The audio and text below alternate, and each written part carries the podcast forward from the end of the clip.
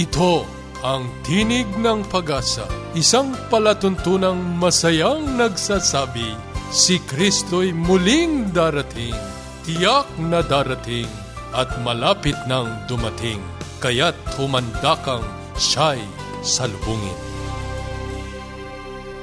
Maligayang maligayang araw po sa inyong lahat mga kababayan, mga kaibigan sa buong kapuluan ng Pilipinas. At kayo pong mga sumusubaybay sa internet dito po sa ating programa sa Tinig ng Pag-asa. Sana'y datnan po kayo ng aming pagtatanghal sa mabuting kalagayan.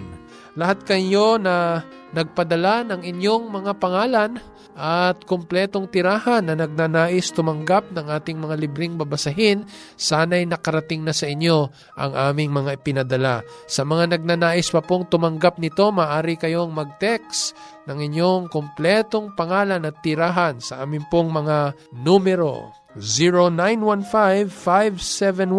0915-571-9957 sa Globe at sa Smart 0920-207-7861. Sa ating pong talakayang pangkalusugan, ating pong pag-uusapan ang panganganak na hindi kabuanan. No? Ito po yung tinatawag na premature birth. Yan pong usapin na yan ay ating pong tatalakayin kasama muli si Sister Joy. Sa ating pong pag-aaral ng kasulatan, tayo po'y nasa ikaapat ng bahagi ng ating pong paksa na pagiging mabuting katiwala. Muli natin pong tutunghayan yan kasama pa rin si Pastor Modesto Adap. Tayo po ay dadako na sa ating talakayang pangkalusugan. Sister Joy? Paging Dr. Rodriguez, you're needed at room 321. Dr. Rodriguez, Mrs. Martinez, room 321, please. kailangan na po nating i-dialysis ang asawa ninyo. New outlook and a healthy lifestyle makes a big difference. Adventists care. Ang World Health Organization ang nagsusuri at nagbabantay sa mga dahilan ng kamatayan sa buong mundo at ito ay kumikilala sa premature birth at low birth weight o magaan na timbang ng isang sanggol bilang pangsampung nangungunang dahilan ng kamatayan sa mundo. Kadahilanan ng isang milyon na kamatayan sa loob ng isang taon. Medyo kung numbers po ang iisipin, nako napakalaki ng statistics dahil dito sa problemang ito. Karamihan sa normal na nanganganak ay umaabot sa apat na pong linggo o 40 weeks. Ang tinatawag na prematurity ay ang panganganak sa isang sanggol na less than 37 weeks. Ang tumutubong sanggol ay kulang ang panahon upang mag-mature sa loob ng tiyan ng ina. Dahil dito ang sanggol ay nailuluwal sa mundo na sa kadalasan ay may sakit o madaling mahawa ng mga malubhang sakit at sa maraming okasyon nagkakasakit sa baga o paghinga. Meron ding posibilidad na magkaroon ng bleeding sa utak habang ipinapanganak. Pwede ring magkaroon ng sakit sa mata o pakikinig. Minsan normal ito sa simula pero nagpapakita ng kakaibang mga katangiang pisikal na di normal habang lumilipas ang panahon tulad ng mga cases natin ng cerebral palsy, learning disabilities o di kaya'y minsan talaga mental retardation. Kung ang isang ina ay nakaramdam na para bang siya ay manganganak na, ang doktor ay gagawa ng paraan na di ito matuloy dahil masyado pang maagang ipanganak ang sanggol before the 28th week.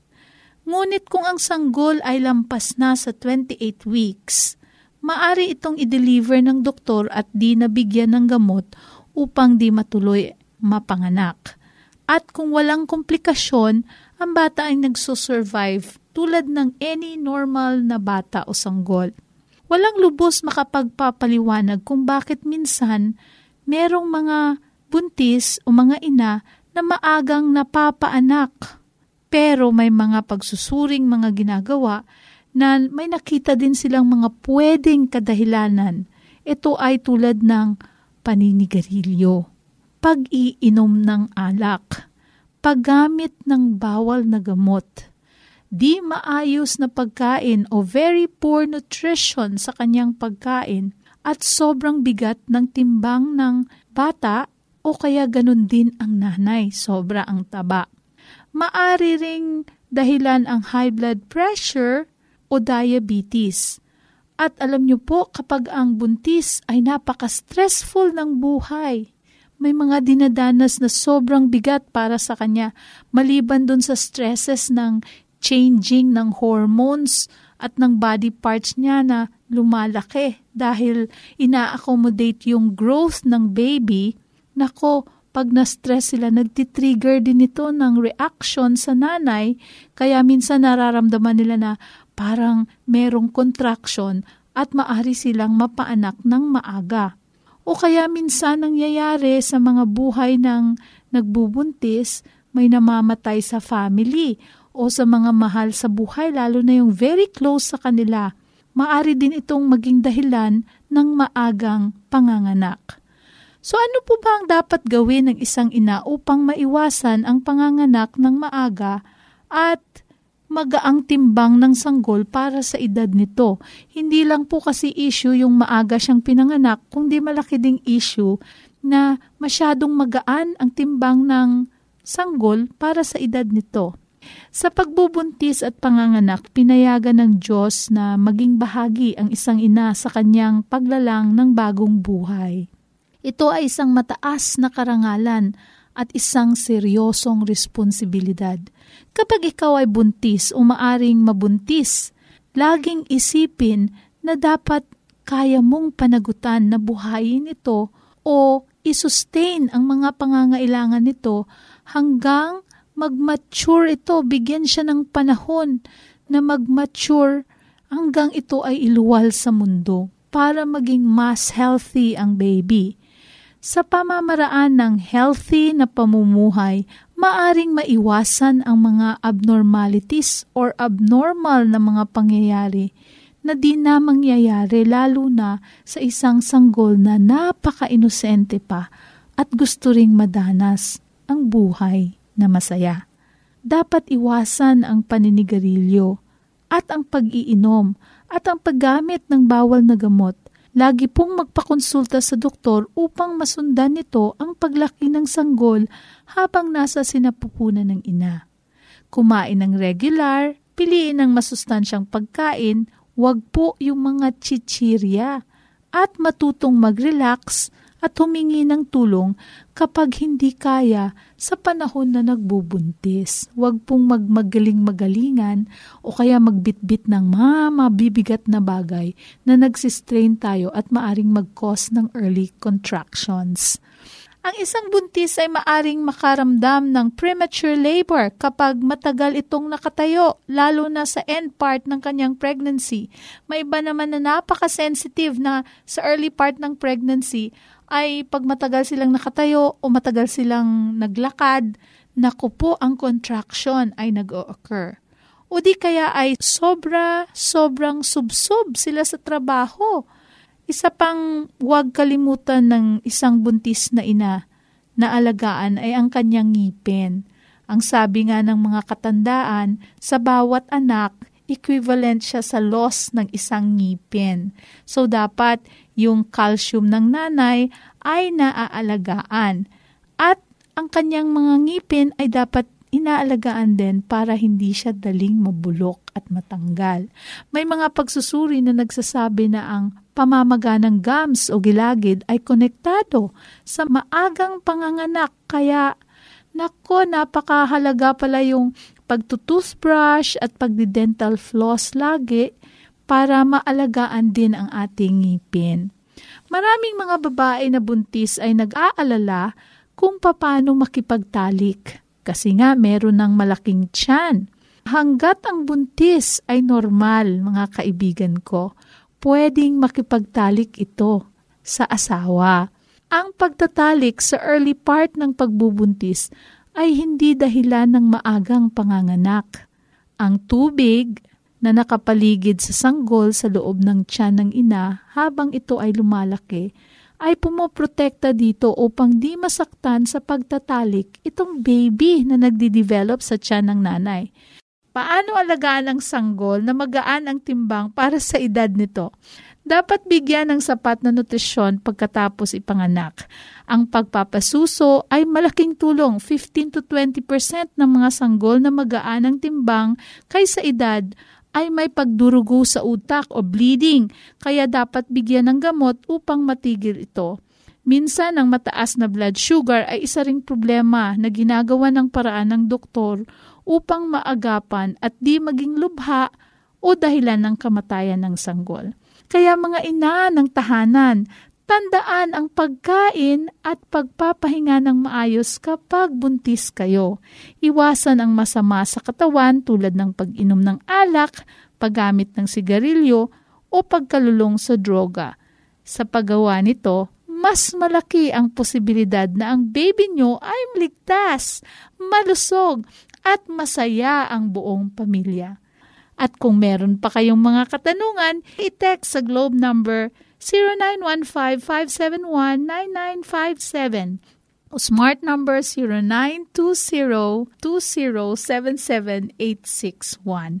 Ito po ang inyong lingkod, Joy Orbe. Magandang hapon po.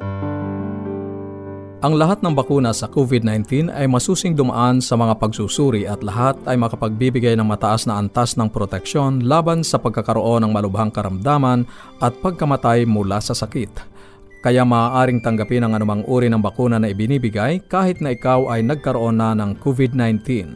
Mahalagang mabakunahan ka agad sa lalong madaling panahon. Sa ganitong paraan, mabilis nating mapatataas ang panlaban sa sakit sa ating mga pamayanan at makababalik na tayo sa ating normal na mga buhay. Ang mensaheng ito ay hatid sa inyo ng UNESCO, WHO at Adventist World Radio. Maraming salamat muli, Sister Joy. At tayo po ay nasa paksa po ng pagiging mabuting katiwala. Sa mga nakalipas pong sanlinggo, idiniin po natin ang kahalagahan nito, ang mga simulain nito mula sa Biblia. Hindi kathang isip, kundi inaasahan ng Panginoon sa bawat mananampalataya. Atin din pong pinag-usapan dito ang pagsusulit na ating pong gagawin sa pagbabalik ng ating Panginoong Diyos hinggil sa pagiging mabuting katiwala. At nung nakalipas pong sanlinggo, ipinagpatuloy po natin ang pag-uusap na ito sa paghahanay po ng mga ilang maling pananaw o tinatawag nating myth dito po sa pagiging mabuting katiwala. Ngayon po itatapusin po natin ang sampo. Nung nakalipas pong pag-aaral natin, tinukoy po natin yung unang lima na mga maling pananaw. Una, sabi natin eh, tungkol lamang sa pera at paghahandog ang pagiging katiwala. No? Mali po ito. Ayon sa ating pag-aaral. Ikalawa, sinabi rin po ng marami na ito'y paraan lamang ng pag-iipon ng pondo. At pangatlo, sinabi rin na hindi sapat ang salapi ko kaya hindi ako makapagbibigay. No? Ito po yung mga maling pananaw. At ang ikaapat, ang sabi po ay, ay ginagawa lamang ito para masuportahan ang gawain ng simbahan. Mali rin po ang mga pananaw na ito hinggil po sa ating mga pag-aaral. At panghuli, nung nakalipas na sanlinggo, ang sabi ay lunas daw sa pagiging makasarili ang pagbibigay. Lahat pong ito'y pinasubalian natin sapagkat ang pagiging katiwala po ay paraan ng pamumuhay at ito po ay paghuhubog sa ating puso. At ito po ay paraan ng Panginoon upang maging kasangkot tayo sa napakalawak na nagtatapos na gawain. Ito rin po ang paraan ng Diyos upang gamutin ang ating pagiging makasarili. Kaya Diyos ang gumagamot sa ating pagiging makasarili at hindi po ang pagiging katiwala lamang. Susundan po natin ito sapagkat mayroon pa pong lima. So tutukuyin po natin mula ika-anim hanggang ikasampo na mga maling pananaw kung kaya nga't ang mga tao ay ilag dito po sa usapin ng pagiging katiwala. Muli kasama po natin si Pastor Modesto Adap ang isang patnugot at mabuti pong tagapagpayo tungkol po dito sa usapin ng pagiging katiwala. Pastor Adap, kamusta po? Mabuti po naman. Nagpapasalamat ako na muli nating maipagpapatuloy ang ating talakayan sa pagiging mabuting katiwala. Sa nakalipas na linggo, atin pong tinalakay yung unang lima ng mga maling haka-haka tungkol sa paniniwala at atin po ngayong itutuloy. Tayo po ay dadako sa ika-anim na haka-haka. Sinasabi ng mga iba na itong pagiging katiwala ay kinatatakutang usapin para hindi ang mga tao magtalaga. Ang ibig sabihin, kapag ka pag-uusapan ng pagiging katiwala, ay mayroon na agad na pangunahing isipan ang mga tao na ay ayan naman ay tungkol lamang sa pera at ang pinakambuod ng usapin na yan ay hihingan tayo ng pera. Kaya lalayas na sila, Kaya hindi na lalayas, sila babalik. Yan, kaya lalayas na sila. Eh, alam niyo po, eh, dahil sa kanong kaisipan, ay hindi na lang nila tinatalakay ang pagiging katiwala na kung saan ay malaki ang nawawala sa kanila sa pag ito ay character development. Ang pagiging katiwala po, ang sabi dito ay hindi ba ang paghiling sa mga tao ang dahilan para sila'y manatili? Kung ang mga tao ay hindi manatili dahil hinilingan mo sila, eh walang masama namang umalis ang mga ayaw magtalaga. Sa makatwid, walang nawawala sa iyo. Ay di yung ayaw, eh di umalis. Oo, maging ang ating Panginoong Yesus eh, nagtanong din sa kanyang mga alagad. At yung hindi makaunawa no, sa mabuting layunin ng ating Panginoon ay isa-isa ring nawawala. Talaga pong usapin ng pagtatalaga itong pagiging katiwala. Sana'y hindi lamang ituro ng mga iba't ibang pananalig na ang pagiging katiwala ay hindi lamang po yung tinatangkilik na pera, kundi ang kabuuan ng ating paraan ng pamumuhay. Sapagkat kung tayo ay nahuhubog sa pagiging katiwala, ay hindi tayo matatakot sa mga kahilingan ng pagiging katiwala. Totoo yun. Ang ikapito sa ating talakayan po ay yung paglayo ng mga tagapagturo o mga pastor sa pagkakaloob. Eh, di ba ang pag-iika po o ang pagkakaloob ay spiritual na usapin? Anong termometro ang ginagamit mo upang sukatin ang pangkalahatang kalusugan ng inyong iglesia? Di ho ba yung pagbibigay? Malalaman mo na sila'y nahubog na. Ang puso ay nahubog na kung sila ay mapagkaloob. Kaya hindi po dapat matakot tayo sa pagtuturo nito sapagkat nagtuturo tayo sa mga tao para bumuti ang relasyon sa Diyos. Kasi nga, Pastor, meron pong nakapag-iisip ng mga manggagawa, no? Na pagka itinuturo nila ito, parang ethical issue sa kanila na dahil ang ikapo ay paraan ng pagsustento sa gawain, lalong-lalo na sa mga manggagawa, eh, iniisip nila na pagka ito'y itinuturo nila, eh sila rin nang hihingi para sa ganang kanilang sarili. Sapagkat nga, mali ang panimula. Kaya ang kaisipan ng mga mananampalataya, pag nagsasalita yung tagapagturo tungkol po sa ikapo, ay nanghihingi para sa kanyang sarili. Nakalimutan nila o hindi na ituro sa kanila sa pasimula pa na ang paghahandog o di kaya ang pagiging mapagbigay sa gawain ng Panginoon ay kabuuan ng kanilang pananampalataya, pananalig at pagkilala sa pagiging Panginoon ng ating Diyos. Kaya po, ah, masasabi natin na kapag ka ang iglesia ay salat sa mga pananalapi o pangangailangan, yan po ay katunayan lamang ng mababang espiritualidad. Uh-huh.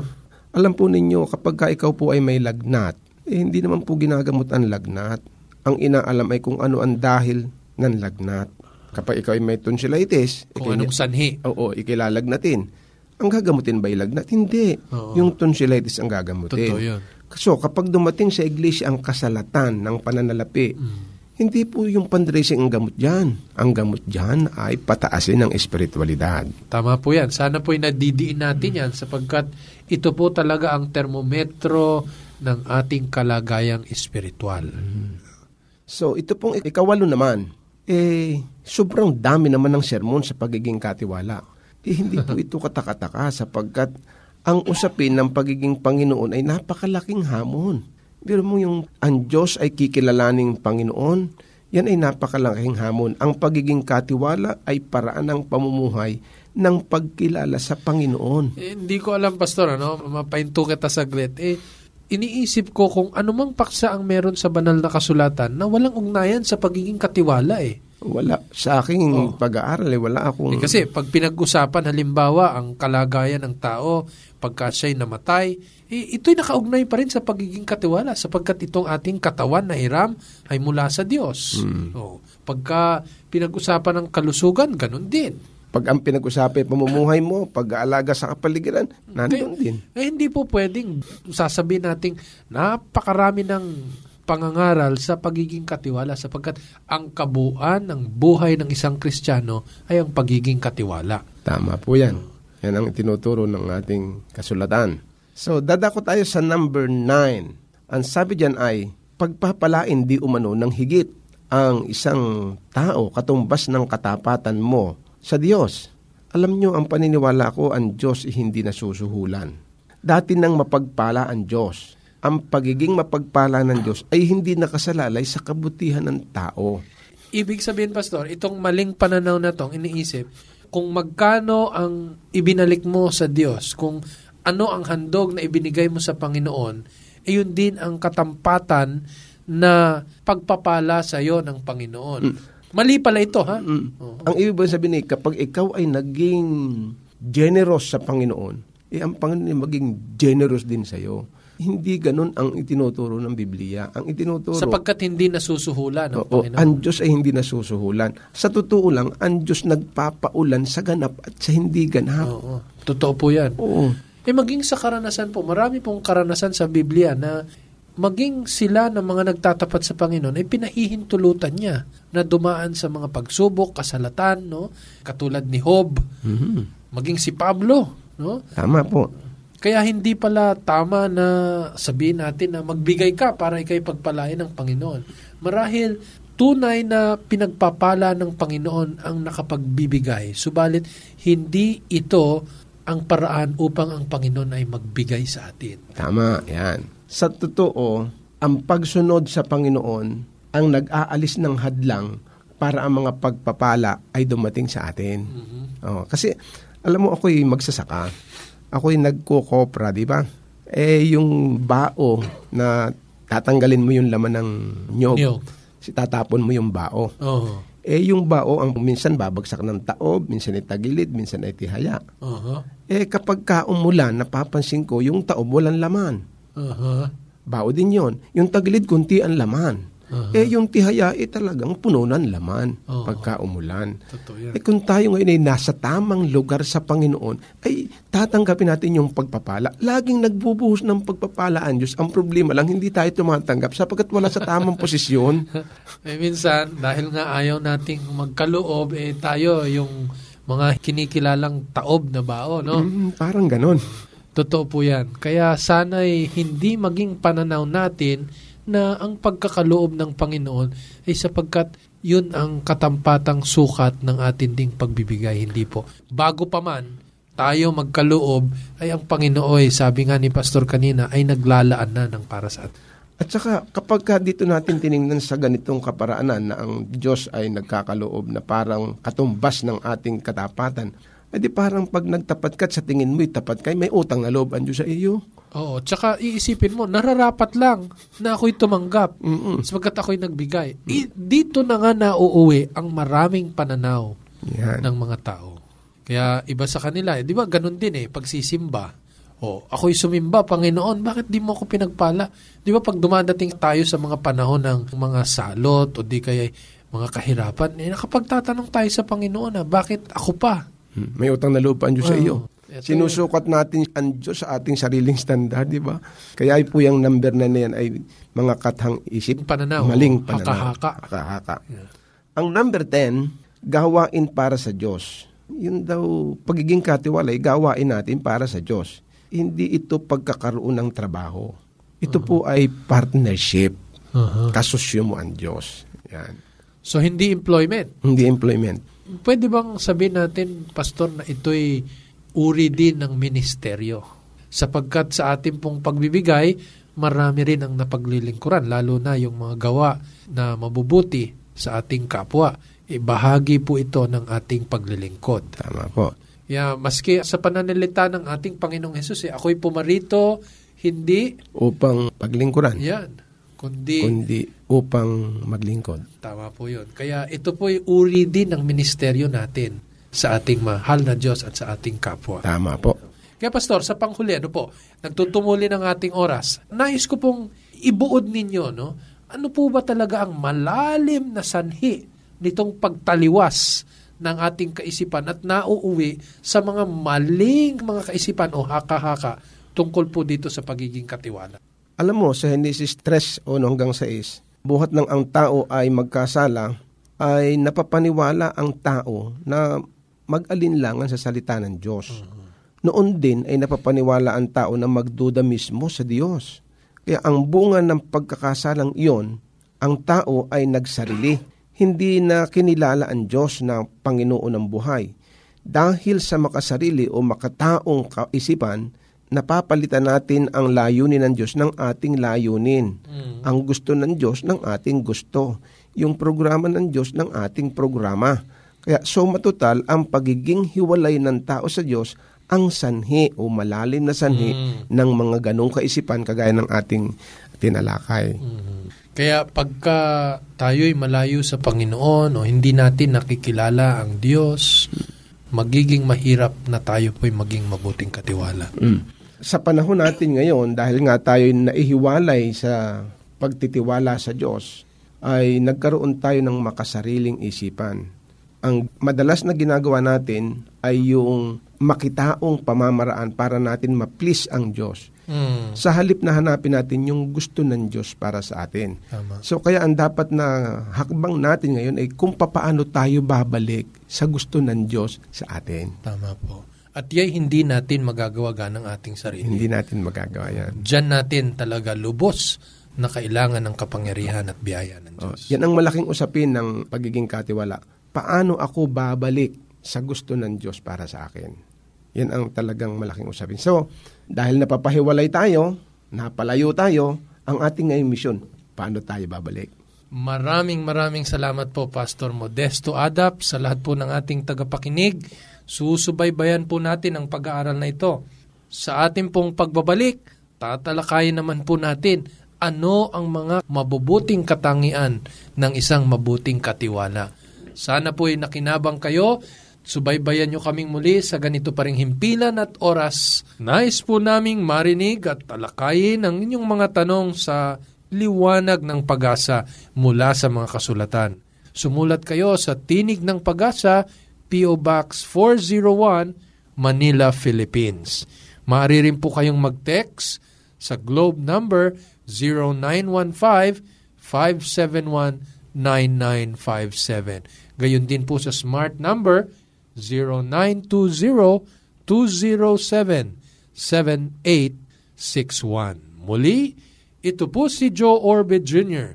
hanggang sa susunod na pag-aaral sa Roma 15.4 sa pamagitan ng pagtitiis at pagaliw ng mga kasulatan ay mangagkaroon tayo ng pag-asa.